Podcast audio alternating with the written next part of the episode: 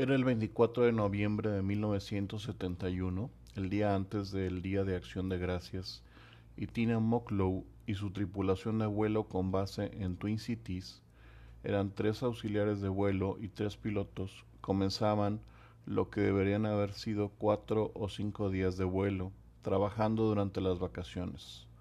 Mocklow era la asistente de, de vuelo más nueva y de menor rango. En una parada en Portland, Oregon, se ocupó de poner hielo en los vasos de papel eh, para los pasajeros que estaban abordando el avión y las nubes de tormentas estaban acumulando en lo alto. Northwest Orient, la aerolínea, tenía la política de mimar a sus clientes sirviendo bebidas antes del despegue. Su colega, Florence Schaffner comenzó a servir desde la parte trasera de la cabina principal. Mucklow trabajaba desde el frente. Cuando Mucklow se unió a Schaffner en la parte trasera del avión para abrocharse los asientos plegables, Schaffner volvió a ponerse de pie y se sentó al lado del pasajero en la última fila. Este no era el procedimiento normal porque en ese momento casi despegábamos de la pista dijo Mucklow. Un pasajero le indicó a Schaffner que recogiera un papel que se le había caído. Era una nota. La nota decía, Señorita, tengo una bomba aquí y me gustaría que se sentara a mi lado. Mucklow instintivamente buscó el teléfono a su lado y les dijo a los pilotos lo que estaba pasando. Estaban siendo secuestrados. Esto no era una broma. Luego se acercó a Schaffner y al pasajero. Llevaba traje y corbata oscuros y gafas de sol con montura de carey. Tenía un maletín en el asiento de al lado. Schaffner acababa de terminar de transcribir sus demandas de este pasajero. 200 mil dólares a las 5 pm, dos paracaídas delanteros, dos paracaídas traseros y un camión de combustible esperando en tierra en Seattle. Cuando el avión ganó altura, Schaffner se puso de pie para llevar la nota a la cabina y Moglow ocupó su lugar. Ella dice, relata, le dije, ¿quieres que me quede aquí? El secuestrador dijo, necesito que te quedes aquí. Moglow, quien se ha mantenido en silencio desde el incidente y a partir de este momento fue la persona clave de la situación, transmitiendo mensajes a través del interfono entre el secuestrador y la cabina. Estuve allí para que el secuestrador se sintiera seguro, tranquilo, cómodo y por sobre todo sin detonar esa bomba. Después de esa noche, el secuestrador jamás volvería a ser encontrado. ¿O no fue así? Buenas noches y bienvenidos a El acechador nocturno. Continuamos. Tal y como lo describe Moglow, ella solo estaba haciendo su trabajo. Cuando el hombre abrió su maletín para mostrarle una fila de lo que parecían cartuchos de dinamita eh, enlazados a una batería por alambre, al principio sintió marearse. Recuerdo mirar el bolsillo del asiento frente a mí y ver esa bolsa para vomitar, dice. Sin embargo, en lugar de alcanzarlo, Mocklow, que había sido criada como luterana, comenzó a orar. Rezó por los pasajeros, mirando la parte de atrás de sus cabezas, sabiendo que sus familias esperaban que llegaran pronto para el Día de Acción de Gracias. Oró por ella y por su propia familia, sabiendo que tal vez nunca los volvería a ver. Agradeció a Dios por las bendiciones en su vida y pidió perdón por sus faltas, aceptando a sus 22 años su propia y probable muerte inminente. Incluso oró por el secuestrador. Oré por él y por su familia y también por el perdón, dice ella. Y luego lo dejé pasar y me sentí en paz y me concentré en lo que tenía que hacer. El vuelo a Seattle, tomó 30 minutos, pero el control de tráfico aéreo los mantuvo dando vueltas alrededor del aeropuerto en un patrón sobre Puget Sound durante casi dos horas mientras los agentes del gobierno en tierra reunían suministros para satisfacer las demandas del hombre. Un relámpago brilló fuera de las ventanas. Muglow dice que más tarde se enteró que estaban en un patrón de espera sobre el agua para evitar que el avión y las personas que estaban dentro llovieran sobre las personas de abajo si llegaba a estallar la bomba. El copiloto Bill Rataksak les dijo a los pasajeros que necesitaban quemar combustible debido a un problema mecánico menor. Cuando el avión finalmente aterrizó y los pasajeros bajaron, aún no sabían lo que realmente estaba sucediendo. Mocklow siguiendo las instrucciones del secuestrador, hizo varios viajes dentro y fuera del avión para llevar a bordo el dinero proporcionado por el gobierno y los paracaídas. Mientras tanto, los otros dos asistentes de vuelo escaparon y el avión fue repostado. El secuestrador había insistido en la Ciudad de México como destino, y cuando el 727 despegó de nuevo, con destino a una parada de reabastecimiento de combustible en Reno, Nevada, Mocklow era la única persona en la cabina con el hombre del traje y anteojos oscuros. Creo que el único sentimiento que estaba en primer plano en mi mente era que me sentía tan sola, dice ella. Para Muglow el tiempo parecía ralentizarse mientras subían a la baja altitud exigida de diez mil pies. Eran casi las 8 pm. Ella ayudó al secuestrador a abrir la puerta que conducía a las escaleras en la parte trasera del avión, lo que provocó una ráfaga de ruido que llenó la cabina. Ella le mostró cómo bajar las escaleras con la esperanza de que no la absorbiera el cielo nocturno lluvioso cuando él abriera. Cuatro o cinco minutos después de que el avión hubiera despegado, el secuestrador le dijo a Moglow que podía unirse a los pilotos en la cabina. Probablemente una de las últimas cosas que hice fue decir, ¿podrías llevarte la bomba contigo, por favor? Ella dijo. Ella no cree que él haya respondido. Estaba ocupado él preparando los paracaídas. Para Muglow y los pilotos, la prueba casi había terminado. Poder reunirme con el resto de mi tripulación y pasar por la cabina fue una experiencia increíble, dice. Todavía estábamos en peligro, pero no estaba sola. Todos nos miramos unos a otros y había una sensación de asombro. De repente, la puerta de la cabina se abrió y entró esta encantadora dama que había sido nuestra resistencia pasiva al secuestrador. Cuenta el copiloto Rataksak. Fue, fue un gran alivio. Sin embargo, no fue hasta que aterrizaron en Reno y registraron el avión que ella y los tres pilotos supieron que estaban realmente a salvo. La bomba, el dinero y el secuestrador habían desaparecido. En la pista, Moglow esperó hasta que ella y Rataksak estuvieron en el asiento trasero de un automóvil del FBI antes de derrumbarse. Sollocé como nunca antes y Bill dijo, está bien, está bien, se acabó, dice. El atraco fue casi demasiado extraño para creerlo. Saltar en paracaídas en los densos bosques y el terreno montañoso cerca de Portland habría sido un salto difícil de sobrevivir para cualquiera, incluso de día, pero esa era una noche tormentosa y además eh, el secuestrado iba vestido con un traje y zapatos de vestir. Sin embargo, a pesar de una búsqueda masiva, nunca se encontró ningún rastro del hombre o sus paracaídas y de la bomba, tengo que agregar. En cuanto al dinero, en 1980 un niño desenterró unas cuantas pilas de billetes de 20 deteriorados en la orilla del río Columbia, al norte de Portland, sobre la frontera del estado de Washington, que fueron atribuidos al secuestro. Sin embargo, la aparente ventaja se esfumó. El FBI publicó los números de serie de los billetes pero nunca se encontró la gran mayoría del efectivo. El secuestro del hombre que llegó a ser conocido como D. B. Cooper. El hombre compró su boleto de avión bajo el alias de Dan Cooper, pero por un error de impresión en una de las noticias se quedó con el nombre de D. B. Cooper. Ha desconcertado a las fuerzas del orden y a los detectives aficionados durante casi cinco décadas. En 2016, el FBI cerró oficialmente su caso.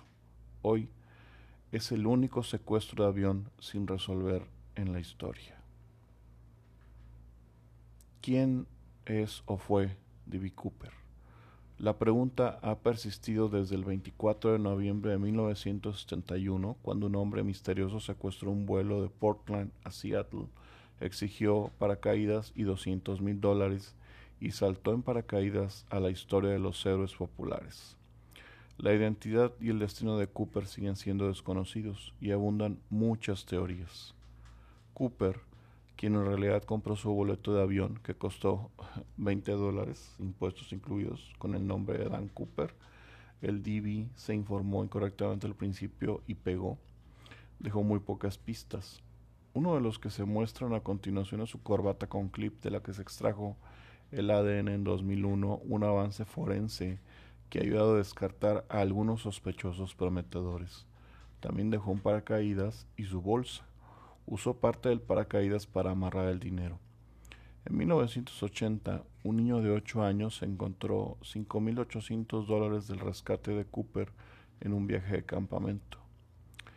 El caso de Cooper es atractivo para las fuerzas del orden y para el agente del FBI Larry Carr, quien revivó el interés del caso en el 2007, y los detectives aficionados que estudian detenidamente los detalles en los foros de mensajes en línea. Cooper sigue siendo una piedra de toque de la cultura pop. Incluso hay un festival de música que lleva su nombre. Pero ¿quién era él y qué sucedió después de que saltó del vuelo 305? Veamos algunas eh, de las teorías que han surgido a través de las décadas. Una es que murió en la caída. La primera y más obvia conclusión es que D.B. Cooper, quien quiera que haya sido, no sobrevivió al salto. El FBI considera esto como una posibilidad. Originalmente pensamos que Cooper era un saltador experimentado, tal vez incluso un paracaidista, dice el agente especial Carr. Concluimos después de unos años que esto simplemente no era cierto. Ningún paracaidista experimentado habría saltado en la oscuridad de la noche, bajo la lluvia, con un viento de 200 millas por hora en la cara, usando mocasines y una gabardina era simplemente demasiado arriesgado. También pasó por alto que su paracaídas de reserva era solo para entrenamiento y había sido cosido, algo que un paracaidista experto habría había verificado. E incluso si llegó al suelo con vida, era invierno y estaba vestido para viajar en avión, no para sobrevivir en el bosque. Es casi seguro que no tenía cómplices esperando para reunirse con él. Por un lado, nadie habría podido rastrear su ubicación. Sus instrucciones para el piloto fueron simplemente vuela a México y saltó a un lugar aleatorio con visibilidad cero, según Carr. Y lo que es más, como muchos agentes que antes que él, Carr piensa que es muy poco probable que Cooper sobreviviera al salto. Buceando en la naturaleza sin un plan, sin el equipo adecuado, en condiciones tan terribles, Probablemente ni siquiera abrió sus paracaídas. Sin embargo, su cuerpo y el paracaídas que usó nunca se han encontrado. Ahora hablemos acerca de algunos, algunas de las personas que han resultado sospechosas de ser nuestro misterioso hombre de negro. En 2007, un artículo de Geoffrey Gray en New York Magazine, Unmasking D.B. Cooper y el libro posterior Skyjack, The Hunt for D.B. Cooper, ofrecieron una mirada en la profundidad del caso. Fue el primer reportero al que se le dio acceso a los archivos del caso Cooper del FBI, por lo que su perspectiva es inusualmente detallada. El punto de partida de la historia de Gray un detective privado de Nueva York que fue contactado por un anciano, Lyle Christensen, que se había convencido de que su difunto hermano, Kenneth Christensen, era Cooper y que estaba obsesionado con conseguir que la directora de cine Nora Ephron hiciera una película. Su sugerencia era título Tímido en Seattle, como la película que hizo esta directora Sleepless in Seattle, eh, sobre cómo se resolvió el caso. Kenneth Christensen había sido un paracaidista cuyo primer despliegue se produjo justo después de la Segunda Guerra Mundial. Después de dejar el ejército, trabajó como mecánico y sobrecargo de vuelo para Northwest Orient Airlines, la aerolínea que Cooper eligió para su secuestro. También había otras similitudes espeluznantes, como el hecho de que a Kenneth le encantaba el bourbon, que fue lo que pidió Cooper para tomar durante el vuelo, y que había comprado una casa, una modesta, poco después del crimen. El autor Gray le mostró la foto de Kenneth al único testigo del secuestro que aún está vivo, una mujer que había sido azafata esa noche de noviembre y ella reconoció el parecido con reservas. Lo más intrigante fue esto, como escribe Gray. En su lecho de muerte, recuerda Lyle, su hermano mayor lo acercó a él y luego dijo algo que no tenía sentido para él en ese momento. Lo hace ahora. Kenny dijo, hay algo que debes saber, pero no puedo decírtelo. Lyle no quería saber. No me importa qué es lo que no puedes contarme. Todos te queremos pero el FBI no está tan seguro. Su respuesta al artículo inicial de Gray señaló el hecho de que Christiansen había sido un paracaidista, ya que la agencia cree que el secuestrador no pudo haber sido uno, y el hecho de que Christiansen era más bajo y más delgado que las descripciones de Cooper de los testigos oculares. Además, el secuestrador tenía cabello, mientras que Christiansen se estaba quedando calvo, aunque como recordó un conocido, Kenny a veces usaba un peluquín. Pasando a otro, en 2011, una mujer llamada Marla Cooper sugirió públicamente que su difunto tío, Lynn Doyle Cooper, o LD, era D.B. Cooper. Su madre, Grace Haley, era hermana de LD. Ella estuvo de acuerdo con la teoría de su hija y tiene algunas pruebas interesantes para respaldar, las afirmaciones de la familia.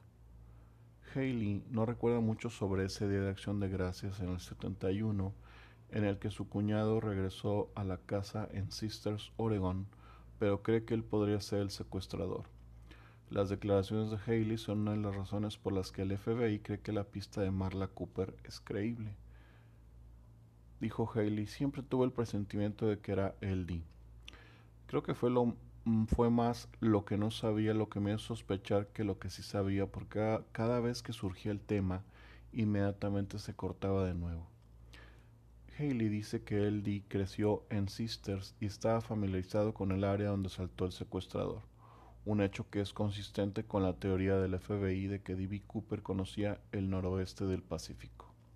También era un veterano de guerra, lo que coincide con la teoría de que el secuestrador tenía antecedentes militares y él era un leñador y amante de la naturaleza, lo suficientemente fuerte que Haley como para saltar de un avión al bosque. También se presentó a una reunión familiar de acción de gracias en el 71, luciendo bastante golpeado. Afirmó que había tenido un accidente de coche. A los efectos de las pruebas dactilares, Marla Cooper le dio al FBI una correa de guitarra que él dejó atrás, pero pues se descubrió que no era propicia para huellas dactilares. La evidencia de ADN tomada de la muestra extraída de, la corbata del secuestrador, que supone es el escurridizo Cooper, pero un tema de discusión, más sobre eso a continuación, no coincidía con el ADN de LD. A pesar del vínculo fallido, el nuevo sospechoso no ha sido descartado del todo, como dijo el agente especial del FBI, Frederick otra persona más. El FBI te hará saber que Duane Weber, quien afirmó ser Cooper en su lecho de muerte, fue descartado por una prueba de ADN, pero en 2000 todavía era un sospechoso prometedor. Según un informe de CBS News en ese momento, hospitalizado en Florida por una enfermedad renal, Dwayne, Weber le indicó a su esposa que se acercara. Después de 17 años de matrimonio había algo que necesitaba saber. Él dice, ven aquí, acércate. Me quería a medio metro de su cara, recuerda Joe Weber. Él dice, tengo un secreto que contarte. Dije, ¿qué? Él dice, él dijo, soy Dan Cooper. Desde la muerte de su esposo en el 95, Joe Weber comenzó a juntar las pistas que se han venido arrojando a lo largo de los años. Joe recordó la pesadilla de Dwayne cuando hablaba dormido sobre dejar huellas dactilares en un avión, una vieja lesión en la rodilla que afirmaba tener al saltar de un avión, el libro de la biblioteca local sobre D.B. Cooper con la letra de Dwayne Weber en los márgenes, los elementos con los que tropezaría durante 17 años de matrimonio. Dice yo, yo ahora, no puedo alejarme de eso. ¿Por qué tendría un boleto viejo de la aerolínea Northwest? ¿Por qué me llevaría a un lugar donde finalmente se encontró el dinero? ¿Por qué todo esto? Hay demasiadas piezas del rompecabezas que encajan. En ese momento, el exagente principal del FBI en el caso, Ralph Himmelsbach, creyó su historia, citando el parecido físico de Weber con Cooper y sus antecedentes criminales, y sobre esa prueba de ADN que lo descartó, como señaló el autor de Sky Jack Gray en un artículo de la revista New York Magazine de 2011, no concluyente es un poco no concluyente en sí mismo. El agente especial Fred Gott dijo que la muestra de ADN encontrada en la corbata provenía de tres personas diferentes y no era suficiente para descartar al tío Eldi. En el pasado, otros agentes han utilizado la muestra de ADN parcial para descartar sospechosos, sobre todo Josephine Weber, quien durante los últimos 15 años ha estado reclamando agresivamente a su ex marido Dwayne Weber un delincuente de carrera y estafador que también vivía bajo el nombre de John C. Collins hasta el final de su vida, era Cooper. Inicialmente Joe no tenía idea de lo que estaba hablando y desde que leyó sobre el alias real que el secuestrador le dio, Dan Cooper ha estado tratando de probar su caso.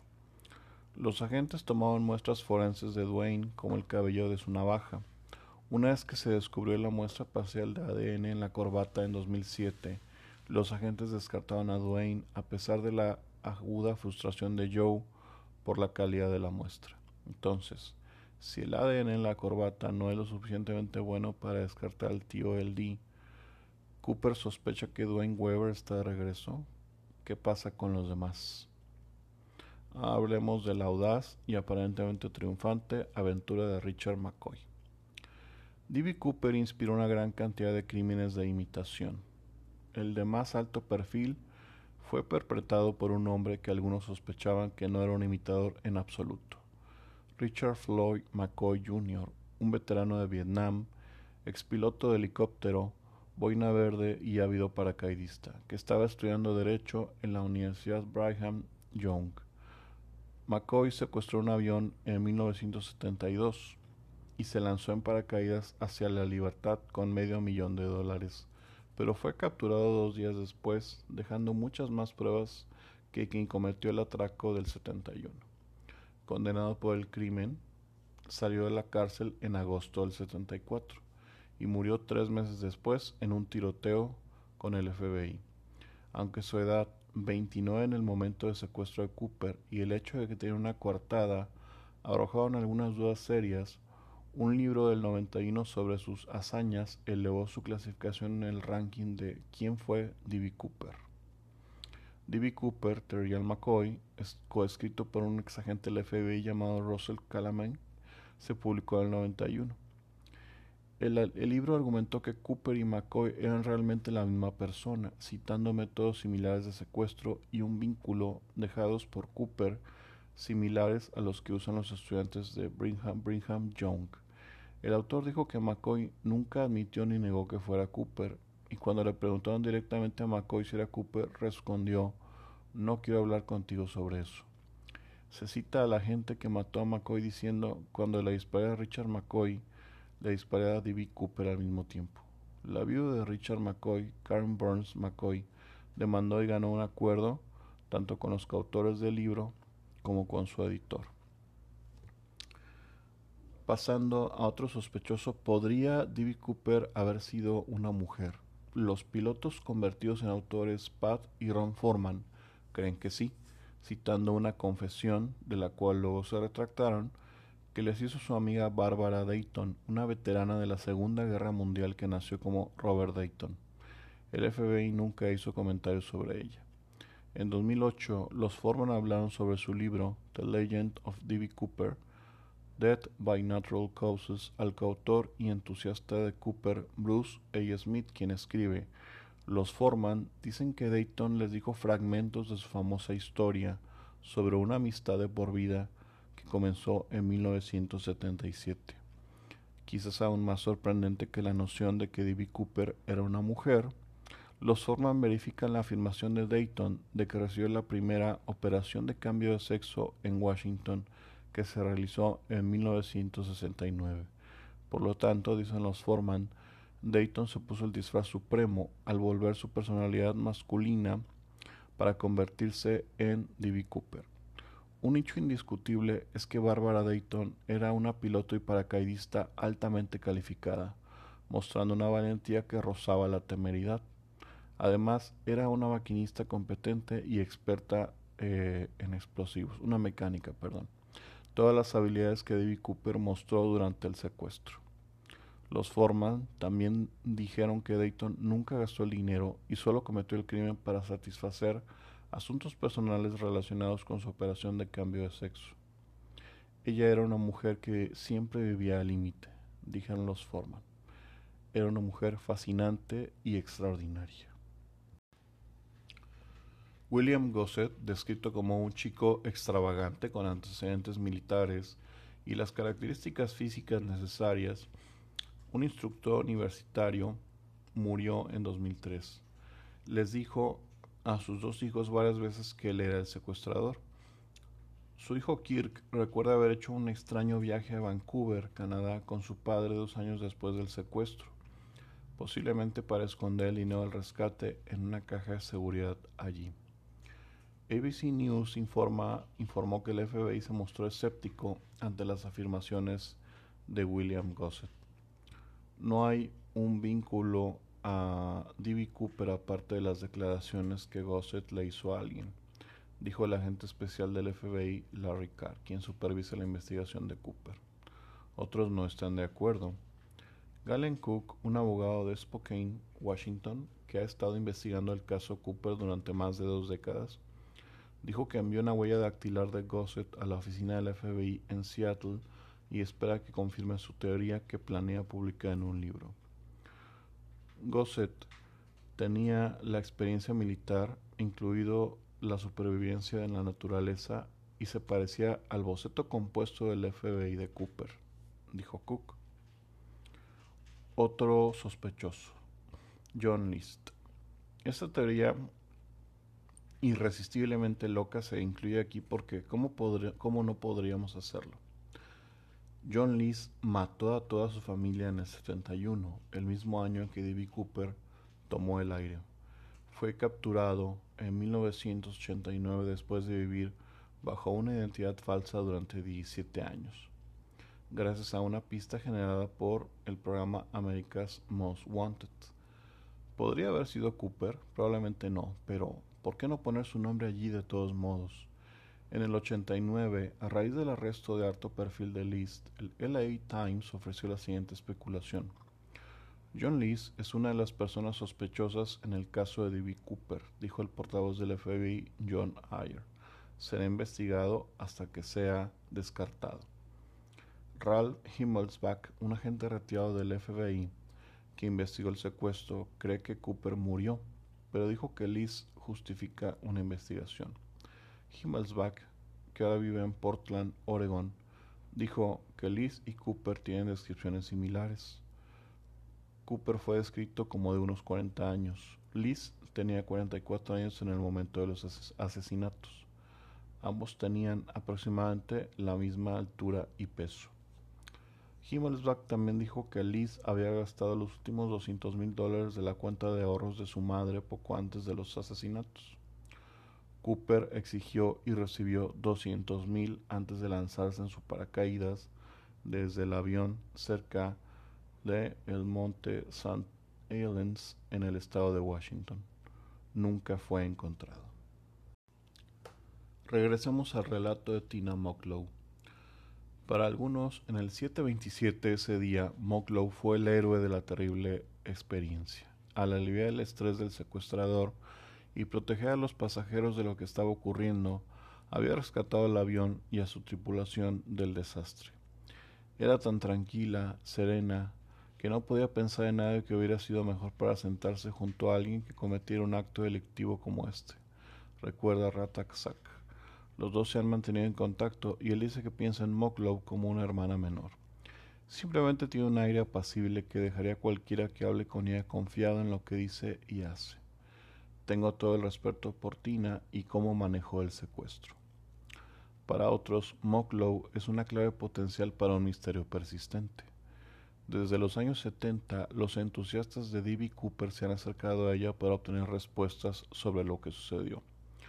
Algunos parecen pensar en ella como una salvadora, que podrá calmar todas sus preguntas candentes sobre el caso. Después de todo, pasó más tiempo que nadie con, el secuestrador. Su vacilación para hablar públicamente sobre los hechos ha alimentado las teorías de conspiración de que podría saber más de lo que deja entrever. Ella dice, piensan que hay algo mal contigo o que estás conectado con esta persona o que hay algo que estás escondiendo, dice ella. A pesar de los rumores que circulan en los foros en línea, Moklow dice que su decisión de no hablar no fue un encubrimiento de un misterio más profundo. No está bajo protección de testigos y no sufre de trastorno express postraumático por algo misterioso que hizo el secuestrador durante su tiempo juntos en la cabina del avión. Después del incidente, ella cooperó con la investigación del FBI y desde entonces ha buscado, en su mayoría con éxito, seguir adelante. Seguí con mi vida, perseguí lo que tenía que hacer. Tenía mis propios intereses, gustos y deseos personales, dice ella. No me definió ese secuestro. Lo único que lo dificulta son las docenas de personas que cada año le preguntan al respecto. Recientemente, Mocklow ha reconsiderado su silencio, accediendo a entrevistas ocasionales. El año que marcó el 50 aniversario del famoso crimen, eh, estuvo asesorando sobre la película, la producción de una película, eh, un thriller de acción de Joey McFarlane y Don Birchwell sobre la experiencia del secuestro del avión. También consiguió breves entrevistas para un especial de History de dos partes en 2016 y el documental The Mystery of D.B. Cooper que se estrenó en HBO recientemente. Ahora está contando su propia historia de manera más completa y pública que nunca antes. Sentí que este secuestro no me pertenecía y que tal vez era la hora de devolverlo a la historia, dice. En la, década, en la década de los 60, los asistentes de vuelo se consideraban más ornamentales que heroicos, aunque Moglow se ha capacitado en procedimientos de emergencia como apagar incendios o ayudar a un pasajero que estaba teniendo un ataque al corazón. Cuando fue contratada como azafata en Northwest Orient en primavera del 69, tuvo que aceptar mantener su figura esbelta y nunca usar anteojos. También firmó un contrato en el que prometía retirarse cuando cumpliera 30 años. Simplemente habían permitido que las azafatas casadas usaran anillos de boda y solo el contrato anterior a ese permitía que las azafatas estuvieran casadas, recuerda Mocklow. Esos eran solo los parámetros en los que trabajábamos. Era parte de la industria. Para Mocklow, ser parte de la industria de las aerolíneas valió la pena. Hija de un padre electricista y una madre enfermera, Mocklow creció en el condado de Box, Pensilvania, y se enganchó por primera vez a la aviación a los 14 años, cuando tomó su primer vuelo sola. Me enamoré de la sensación de volar, de sentarme al final de la pista y los motores acelerando, listos para despegar, dice. Y la diversión de ver trabajar a los asistentes de cabina en el pasado llamados azafatas. Todos eran tan dulces y amables. Consideró seguir los pasos de su madre y convertirse en enfermera, pero le ganó el encanto por los cielos. La apariencia de Mocklow puede haberle ayudado a conseguir el puesto. Fue elegida reina del día de la carta constitutiva en su último año de secundaria, pero prosperó con el desafío y la aventura del trabajo. Fue divertido, fue trabajo duro, dice. A menudo volado durante doce o trece días seguidos, lejos del departamento que compartía con una compañera de cuarto en Minneapolis. Fueron muchos días largos, noches cortas, levantarse, cambiarse e ir a diferentes zonas horarias. Los primeros cinco años volé principalmente doméstico. Luego, como tenía más antigüedad, volaba mayoritariamente internacional. En el 71, el secuestro de aviones tenía connotaciones muy diferentes a las de hoy. Entre el 68 y el 72, más de 130 aviones estadounidenses fueron secuestrados, dirigidos a La Habana por ciudadanos cubanos que querían regresar a casa o revolucionarios estadounidenses que esperaban unirse a la misión comunista de Fidel Castro, a pesar del embargo comercial y de viajes con la nación. Para evitar la violencia al mismo tiempo negarse a instalar detectores de metales en los aeropuertos, las aerolíneas adoptaron una política de cumplimiento total con los secuestradores. A las cabinas se les proporcionaban cartas del Mar Caribe independientemente de hacia dónde se dirigieran. Una divergencia hacia Cuba era relativamente rutinaria, vista casi como una broma. Rataxac recordó en el misterio de D.B. Cooper, todos en el avión recibían una botella de ron y un par de puros, volvían al avión y volaban a casa y pensaban que era realmente divertido.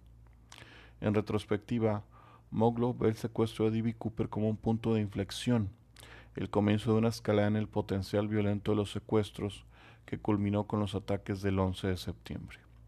En ese momento, sin embargo, pronto se reanudó el negocio como de costumbre. En menos de un mes, Moglow volvió a trabajar en el horario habitual.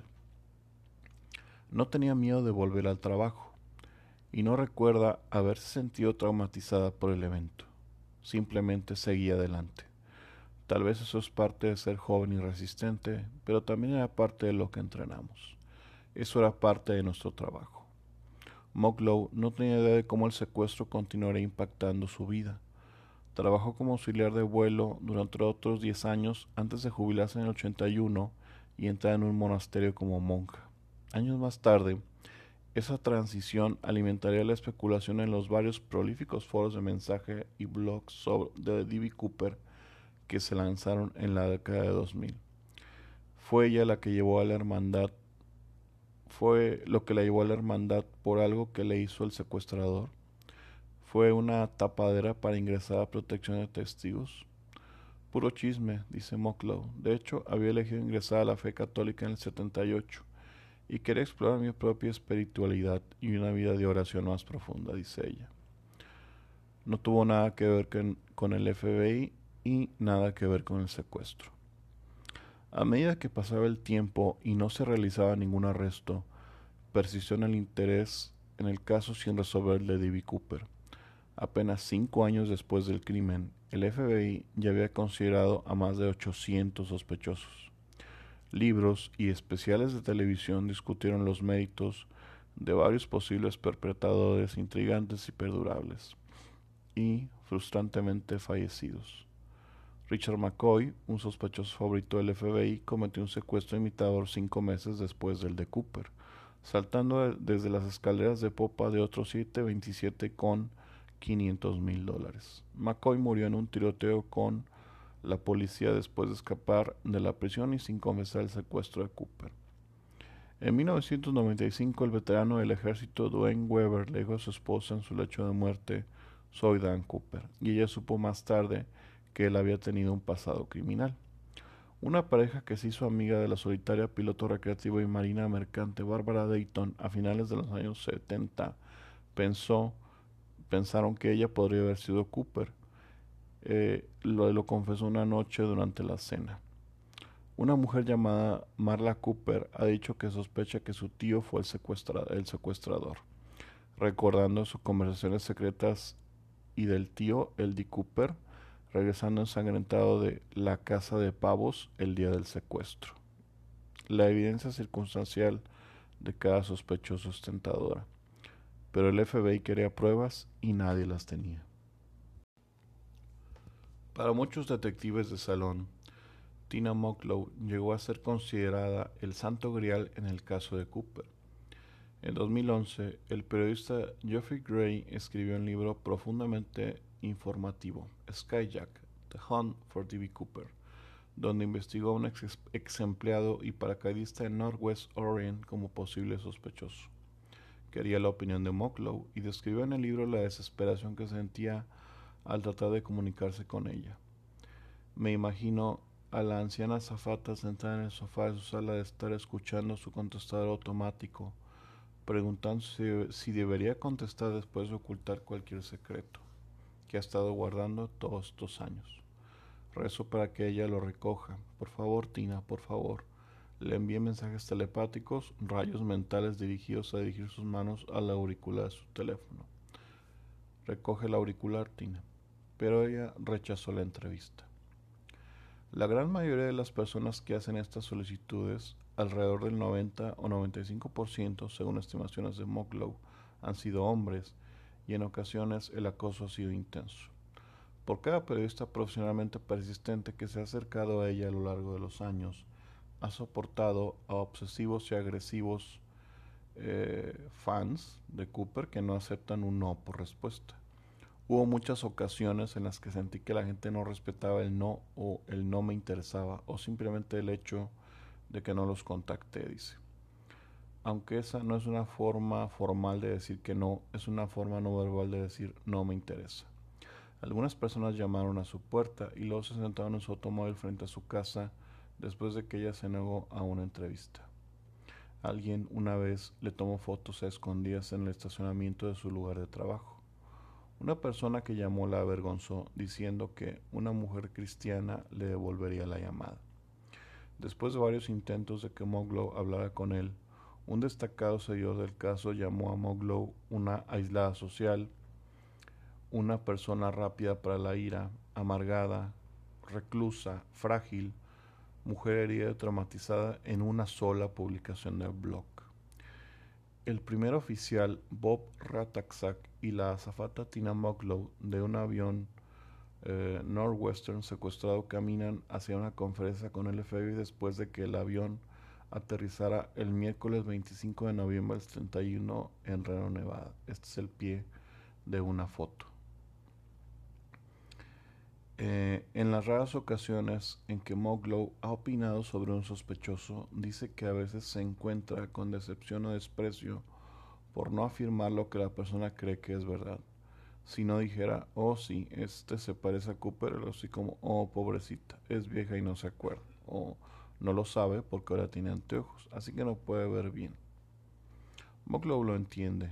Ella ve como la sensación de garra de lo desconocido molesta a la gente.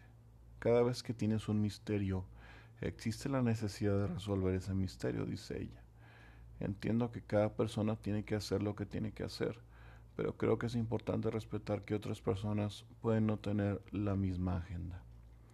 En 2016, cuando el FBI cerró el caso de D.B. Cooper, Muglo dice que se sintió triste, deseó haber encontrado al secuestrador y haberlo acusado.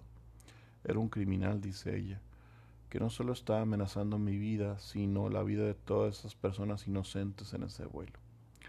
Al mismo tiempo entendió la decisión. Reconozco que probablemente fue lo correcto dada la cantidad de tiempo que había pasado y conociendo todas las necesidades de nuestro mundo hoy. Durante casi 30 años, Moglow ha estado viviendo en Eugene, Oregon, trabajando para satisfacer algunas de esas necesidades mundanas dejó el monasterio en el 93 y volvió a la escuela para trabajar en los servicios sociales. Quería encontrar una manera de conectarme en mi propia comunidad y servir de una manera más personal y directa, dice ella. Desde entonces ha trabajado en una línea llamada de crisis del condado que envió personal de salud mental en, lugar de policías a emergencias. Trabajó en un centro residencial con personas que estaban en transición de hospitales psiquiátricos a la comunidad y ayudó a lanzar un centro de aprendizaje y recuperación para pacientes ambulatorios, que a menudo trabaja con poblaciones sin hogar y personas que luchan con trastornos como la esquizofrenia. Mary Alice Johnston trabajó con Mocklow en la Organización de Recuperación Psiquiátrica, donde los dos se unieron por su espiritualidad compartida y el amor por viajar. Johnston conoce a Moglo como una gran trabajadora que se preocupa profundamente por ayudar a los demás y alguien que filtra las llamadas. Ella es una persona reservada, dice Johnston. Ella no busca ninguna gloria. Hoy, Moglo tiene 71 años y se jubiló recientemente, esperando que la pandemia de COVID-19 disminuya para poder volver a hacer voluntad en un comedor de beneficencia, pasar tiempo con amigos y salir a comer. Ella y Rataxa, que aún vive en Minnesota, se comunican por teléfono cada dos meses. Si pudiéramos lograr que ella se mudara aquí para que pudiéramos reunirnos más a menudo, sería muy apreciado, bromea. Toda su vida, Moglow ha trabajado para mejorar la vida de otras personas. Llevar a los pasajeros sus martinis antes del despegue y aplacar a un peligroso secuestrado para salvar la vida de 42 personas fue solo el comienzo.